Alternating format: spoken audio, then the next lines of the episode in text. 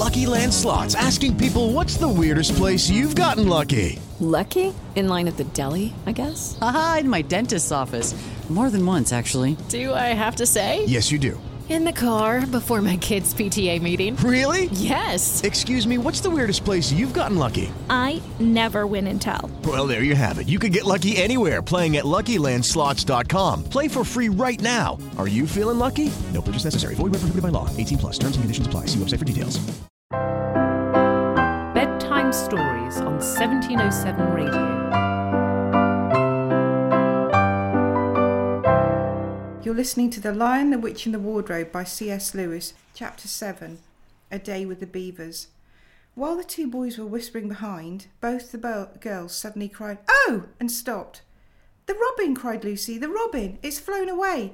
And so it had, right out of sight. And now what do we do? said Edmund, giving Peter a look, which was as much to say, What did I tell you? Shh! Look, said Susan.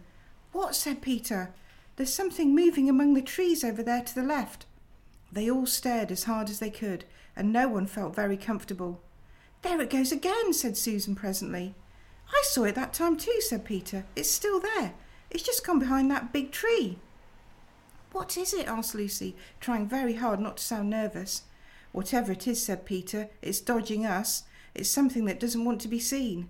Let's go home, said Susan, and then, though nobody said it out loud, everyone suddenly realised the same fact that Edmund had whispered to Peter at the end of the last chapter. They were lost. What's it like? said Lucy. It's it's a kind of animal, said Susan. And then, look, look, quick, there it is. They all saw it this time, a whiskered, furry face, which had looked out of them from behind a tree. But this time it didn't immediately draw back. Instead, the animal put its paw against its mouth, just as humans put their finger on their lips when they are signalling to you to be quiet. Then it disappeared again. The children all stood holding their breath. A moment later, the stranger came out from behind the tree, glanced all around as if it were afraid someone was watching, said hush, made signs to them to join it in the thicker part of the wood where it was standing, and then once more disappeared. I know what it is, said Peter. It's a beaver. I saw the tail. It wants us to go to it, said Susan, and it's warning us not to make a noise. I know, said Peter. The question is, are we to go to it or not? What do you think, Lou? I think it's a nice beaver, said Lucy. Yes, but how do we know? said Edmund. Shan't we have to risk it? said Susan. I mean, it's no good just standing here, and I feel I want some dinner. At this moment, the beaver again popped its head out from behind the tree and beckoned earnestly to them. Come on, said Peter. Let's give it a try. All keep close together. We ought to be a match for one beaver if it turns out to be an enemy. So all the children got close together and walked up to the tree and in behind it, and there, sure enough, they found the beaver. But it still drew back, saying to them in a hoarse, throaty whisper, Further in, come further in, right in here. We're not safe in the open. Only when it had led them into a dark spot where four trees grew so close together that their boughs met and the brown earth and pine needles could be seen underfoot because no snow had been able to fall there, did it begin to talk to them. Are you the sons of Adam and the daughters of Eve? it said. We're some of them, said Peter. Shh, said the beaver. Not so loud, please. We're not even safe here. Why? Who are you afraid of? said Peter. There's no one here but ourselves. There are the trees, said the beaver. They're always listening. Most of them are on our side, but there are trees that will betray us to her. You know who I mean. And it nodded its head several times. If it comes to talking about sides, said Edmund, how do we know you're a friend? Not meaning to be rude, Mr. Beaver, added Peter, but you see, we're strangers. Quite right, quite right, said the beaver. Here is my token. With these words, it held up to them a little white object. They all looked up at it in surprise, till suddenly Lucy said, Oh, of course, it's my handkerchief, the one I gave to poor Mr. Tumnus. That's right, said the beaver. Poor fellow. He got wind of the arrest before it actually happened and handed this over to me. He said that if anything happened to him, I must meet you here and take you on to. Here the beaver's voice sank into silence, and it gave one or two very mysterious nods, then signalling to the children to stand as close around it as they possibly could, so that their faces were actually tickled by its whispered, it added in a low whisper, They say Aslan is on the move, and perhaps has already landed. And now a very curious thing happened. None of the children knew who Aslan was, any more than you do, but the moment the beaver had spoken these words, everyone felt quite different. Perhaps it has sometimes happened to you in a dream that someone says something that you don't understand, but in the dream it feels as if some enormous meaning, either a terrifying one which turns the whole dream into a nightmare, or else a lovely meaning, too lovely to put into words, which makes the dream so beautiful that you remember it all your life and are always wishing that you could get into that dream once again. It was like that now. At the name of Aslan, each one of the children felt something jump in its inside. Edmund felt a sensation of mysterious horror. Peter suddenly felt brave and adventurous. Susan felt as if some delicious smell or some delightful strain of music had just floated by her. And Lucy got the feeling you have when you wake up in the morning and realise that it's the beginning of the holidays or the beginning of the summer. And what about Mr. Tumnus? said Lucy. Where is he? Shh, said the beaver. Not here.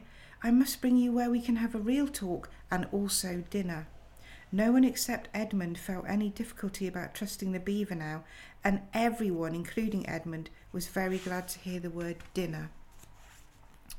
They therefore all hurried along behind their new friend, who led them at a surprisingly quick pace and always in the thickest parts of the forest for over an hour.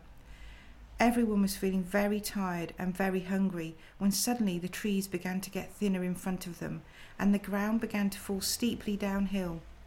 A minute later, they came out under the open sky. The sun was still shining, and they found themselves looking down on a fine sight.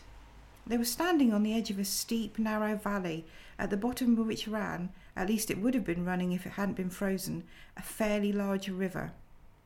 Just below them, a dam had been built across this river, and when they saw it, everyone suddenly remembered that, of course, beavers are always making dams, and felt quite sure that Mr. Beaver had made this one. They also noticed that he now had a sort of modest expression on his face, a sort of look people have when you're visiting a garden they've made or reading a story they've written. So it was only common politeness when Susan said, What a lovely dam! And Mr. Beaver didn't say, Hush this time, but merely a trifle, merely a trifle, and it isn't really finished. Above the dam there was what ought to have been a deep pool, but was now, of course, a level floor of dark green ice and below the dam, much lower down, was more ice. But instead of being smooth, this was all frozen into the foamy and wavy shapes in which the river, ha- river had been rushing along at the very moment when the frost came. And where the water had been trickling over and spurting through the dam, there was now a glittering wall of icicles, as if the side of the dam had been covered all over with flowers and wreaths and festoons of the purest sugar. And out in the middle, and partly on top of the dam was a funny little house shaped rather like an enormous beehive. And from a hole in the roof, smoke was going up, so that when you saw it, especially if you were hungry, you at once thought of cooking and became hungrier than you were before.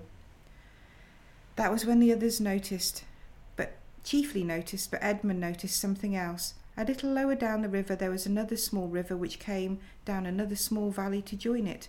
And looking up that valley, Edmund could see two small hills, and he was almost sure which two hills which the White Witch had pointed to out pointed out to him when he parted from her at the lamppost the other day. And then between them he thought, Oh, that must be her palace, only a mile off or less. And he thought about Turkish delight and about being a king. And I wonder how Peter will like that, he asked himself, and horrible ideas came into his head. Here we are, said Mr. Beaver, and it looks as if Mrs. Beaver is expecting us. I'll lead the way, but be careful and don't slip. The top of the dam was wide enough to walk on, though not, for humans, a very nice place to walk because it was covered with ice. And though the frozen pool was level with it on one side, there was a nasty drop to the lower river on the other. Along this route, Mr. Beaver led them in a single file right out to the middle, where they could look a long way up the river and a long way down it. And when they had reached the middle, where there was a door at the house, here we are, said Mrs. Beaver. Mr. Beaver, I found them. Here are the sons and daughters of Adam and Eve. And they all went in. The first thing Lucy, noticed as she went in was a burring sound, and the first thing she saw was a kind looking old she beaver working in the corner with a thread in her mouth, working busily at her sewing machine. And it was from it that the sound came. She stopped her work and got up as soon as the children came in. So you've come at last, she said, holding out both of her wrinkled old paws. At last! To think that I should ever live to see this day.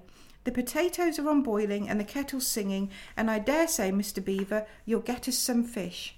That I will, said Mr. Beaver, and he went out of the house. Peter went with him, and across the ice of the deep pool to where he had a little hole in the ice, which he kept opened every day with his hatchet. They took a pail with them. Mr. Beaver sat down quietly at the edge of the hole. He didn't seem to mind it being chilly looked hard into it, and then suddenly shot in his paw, and before you could say Jack Robinson had whisked out a beautiful trout. Then he did it all over again until they had a fine catch of fish.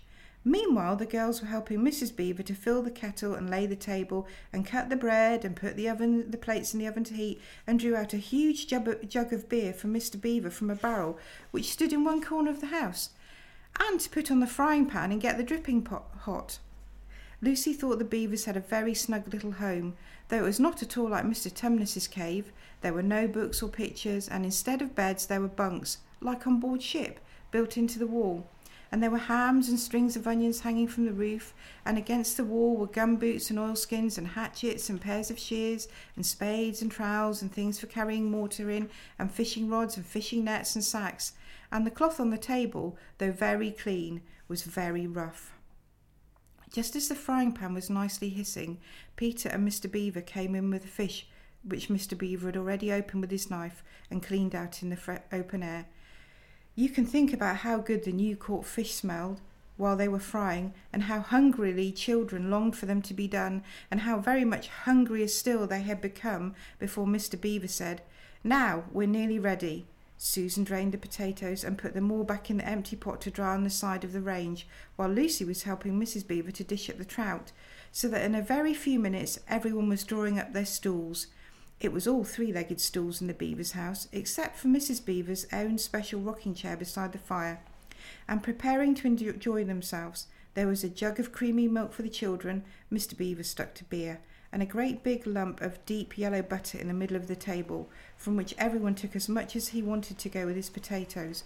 And, il- and all the children thought, and I agree with them, that there's nothing to beat good freshwater fish if you eat it when it has been alive half an hour ago and has come out of the pan half a minute ago.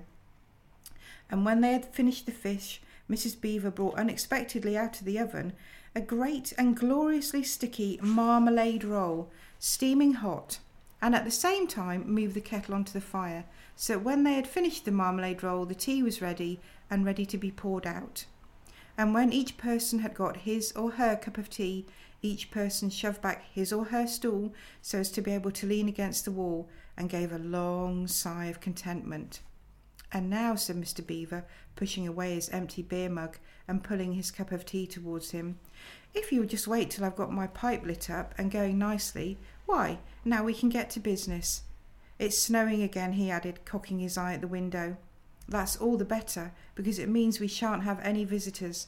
And if anyone should have been trying to follow you, why, he won't be able to find any tracks. Bedtime Stories on 1707 Radio.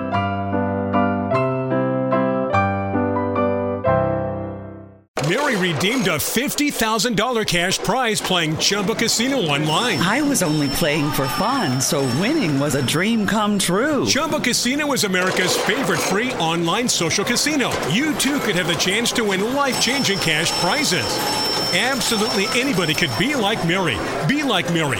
Log on to ChumbaCasino.com and play for free now. No purchase necessary. Void where prohibited by law. 18 plus terms and conditions apply. See website for details. The voice in the preceding commercial was not the actual voice of the winner.